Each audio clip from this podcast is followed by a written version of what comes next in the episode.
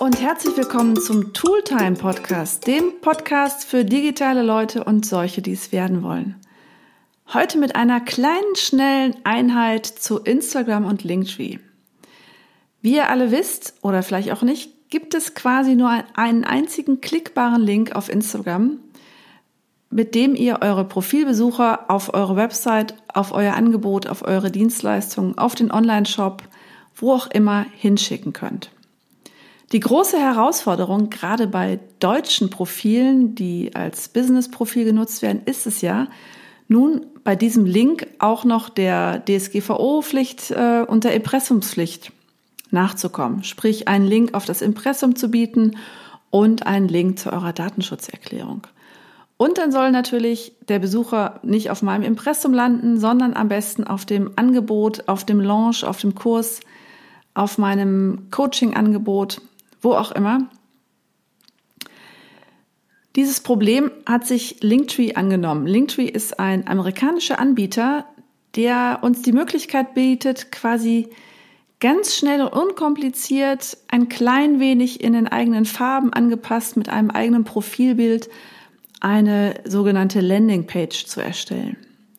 Warum ich jetzt gegen Linktree bin und ähm, ja, warum mich das Thema so aufregt, das erfährst du in den folgenden Minuten. Linktree scheint also eine tolle Möglichkeit zu sein, sich schnell und einfach eine mobil optimierte Landingpage zu erstellen, bei der mein Profilbild zu sehen ist, das vielleicht auch noch in eigenen Farben gebrandet ist und der Impressumspflicht und der Datenschutzerklärungshinweispflicht äh, Genüge zu tun. Trotzdem möchte ich dir aus mehreren Gründen ganz, ganz dringend von Linktree abraten. Normalerweise bin ich nicht so der, der DSGVO äh, Datenschutz ähm, Held, der sagt, oh Gott, Datenschutz, das dürfen wir nicht und das dürfen wir nicht und das musst du machen. Ich bin sehr dafür, manchmal die Fünfe gerade sein zu lassen, gerade wenn es äh, um Einzelunternehmer geht. Ich glaube, die Datenschutzbehörden haben gerade anderes zu tun, als Einzelunternehmern wirklich auf die Finger zu schauen. Aber das ist ein anderes Thema. Ich schweife ab. Entschuldigung. Also wie gesagt, aus deutscher Sicht solltest du ganz dringend die Hände von Linktree lassen, weil Linktree ist ein amerikanisches Unternehmen und trackt natürlich die Besucher, ähm, trackt, woher sie kommen, wohin sie gehen und nutzt diese Links. Jetzt sagt ihr, na ja, das machen ja Facebook auch und Google macht es auch und äh, wie sie nicht alle heißen. Das stimmt.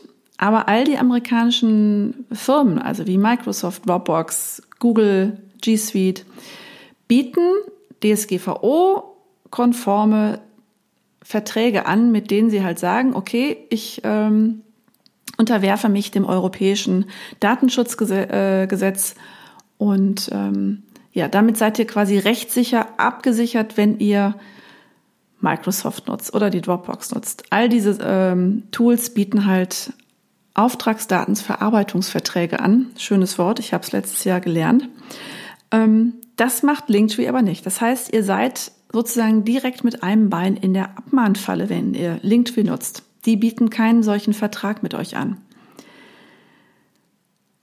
Das wissen aber die wenigsten äh, und den wenigsten ist es auch egal. Ich möchte aber trotzdem der Form halber darauf hinweisen, wie gesagt, Linktree, amerikanischer Anbieter, aber ohne den nötigen Vertrag oder die Zusicherung, sich an die europäischen Vorgaben zu halten, wie das alle andere tun.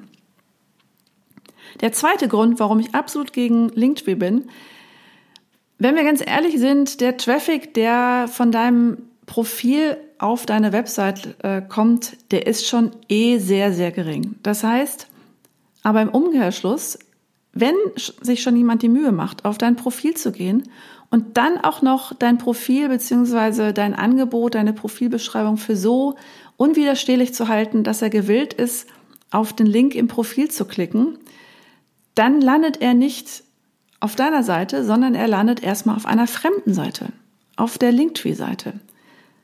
Das heißt, dieser Traffic, dieser kleine Traffic geht hier schon mal verflöten, weil der Traffic landet bei Linktree und nicht auf deiner Seite.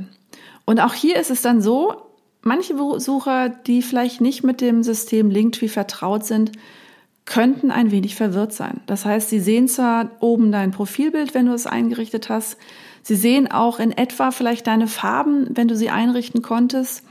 Aber unten in der kostenlosen Variante sehen Sie das Linktree-Logo und sind vielleicht verwirrt und denken so, hm, was ist das denn? Wo bin ich hier gelandet? Ist das überhaupt die richtige Seite, auf der ich sein möchte? Also du stiftest ein wenig Verwirrung. Und auch hier möchte ich quasi nochmal einen äh, weiteren Tipp hinzugeben, egal ob du jetzt Linktree nutzt oder eine eigene Landingpage, was ich persönlich immer bevorzugen würde. Biete den Besuchern auf deiner Landingpage, auf deiner Linktree-Seite nicht zu viele Auswahlmöglichkeiten. Weil du hast ja ein ganz konkretes Angebot, das du vielleicht loswerden möchtest. Du möchtest ein, ein bestimmtes Produkt verkaufen, eine bestimmte Dienstleistung oder du möchtest allgemein über dich informieren.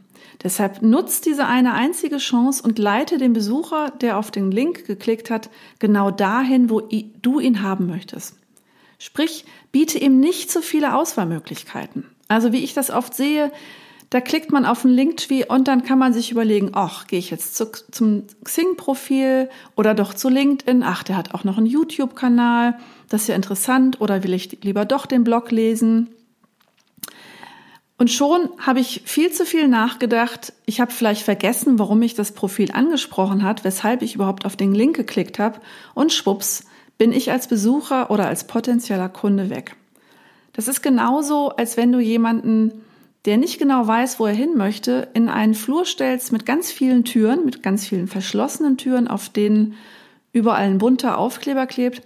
Und er soll sich jetzt entscheiden, wohin er denn geht. Im Zweifelsfall entscheidet er sich, zurück zu dem zu gehen, was er kennt, nämlich in die App und nicht weiter auf deine Website. Also sprich, du hast nicht nur den Traffic verloren, der Google sagt, dass deine Webseite vielleicht interessant sein könnte und deshalb besser ranken könnte, sondern du hast den Besucher, den Profilbesucher noch zusätzlich mit viel zu vielen Auswahlmöglichkeiten verlinkt. Halten wir also fest, was spricht gegen Linktree? Zum einen stehst du mit einem Bein in der Abmahnfalle, wenn du Linktree nutzt, aber das stehen ganz viele wegen anderer Gründe auch noch. Du verlierst den Traffic, der eigentlich auf deine Domain führen sollte, ähm, an Linktree und du verwirrst deine Besucher, weil sie dein gewohntes Branding nicht sehen, deine gewohnten Schriften und Farben und noch ein ihnen vielleicht unbekanntes Logo am Ende der Seite sehen. Ja, was jetzt tun, fragst du dich. Ich bin immer dafür, eine eigene Landingpage zu bauen, die dem Besucher genau das bietet, was du ihm bieten möchtest. Also nehmen wir an, du möchtest unbedingt ähm, auf deinen Blog und auf ein weiteres Angebot hinweisen. Sprich, du kannst dich nicht entscheiden zwischen zwei, drei Links, die du für besonders wertvoll hältst und möchtest sie deinen Followern anbieten. Nochmal zurück, ich bin immer ein großer Freund dafür, nur einen Link anzubieten, bei dem der Besucher genau das findet, was äh, er finden soll, also deinen dein beliebtesten Blogbeitrag oder dein bestes Angebot oder genau den Kurs, den du im Moment verkaufen möchtest. Deshalb meine wirklich eindringliche Bitte.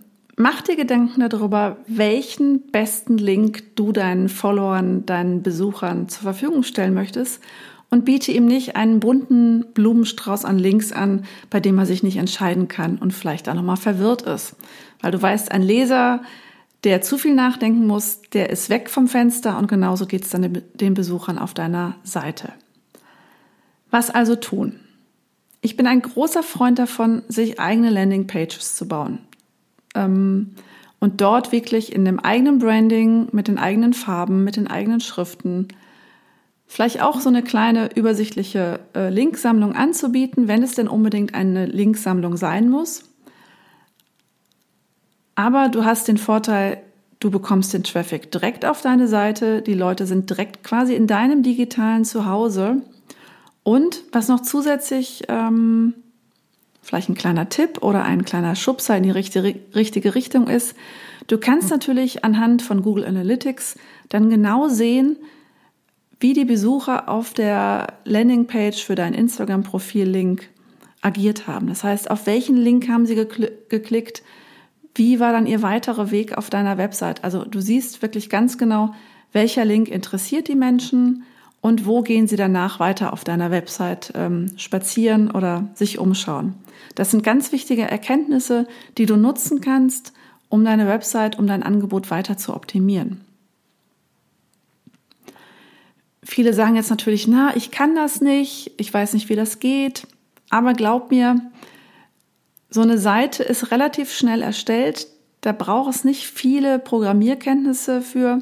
Wenn ihr das wirklich an einen externen Dienstleister ausgeben wollt, das muss keine eigene Sub Subdomain sein. Es muss kein, ähm, ja, keine Unterseite sein, sondern es kann eine Seite sein, die zusätzlich angelegt wird, die einfach aber ganz clean gestaltet ist, damit die Besucher nicht abgelenkt werden. So, ähm, weshalb mich jetzt dieses Thema auch so aufregt, weil ich sehe immer wieder tatsächlich Menschen, die andere Menschen bei ihrer Online-Kommunikation beraten und die denen wirklich sagen, na ja, wenn es äh, schnell und einfach gehen soll, dann nutzt doch Linktree. Aber wie gesagt, Linktree ist echt keine Alternative. Das kleine bisschen, also diesen extra Weg sollte man wirklich gehen und sich da eine eigene Seite zu bauen. Du hast vor allen Dingen das noch sozusagen als Zusatzimpuls von mir. Ich weiß nicht, wie es dir geht, aber manchmal, wenn ich so gekürzte Links, also Bitly-Links sehe oder auch diesen Linktree-Link, dann vertraue ich den erstmal nicht. Also wenn du einen Linktree-Link nimmst und den in dein Instagram-Profil einspielst, ähm, dann steht da natürlich linktree.link.tree äh, und dann slash und den Namen, den du ihm gibst. Das wirkt auf mich nicht sonderlich vertrauenserweckend. Also ich möchte immer lieber die Domain sehen, äh, die ich dann auch besuche. Dann weiß ich ganz genau, der kann ich vertrauen, dass äh, die Domain gehört auch zu demjenigen Profil, das ich gerade besuche.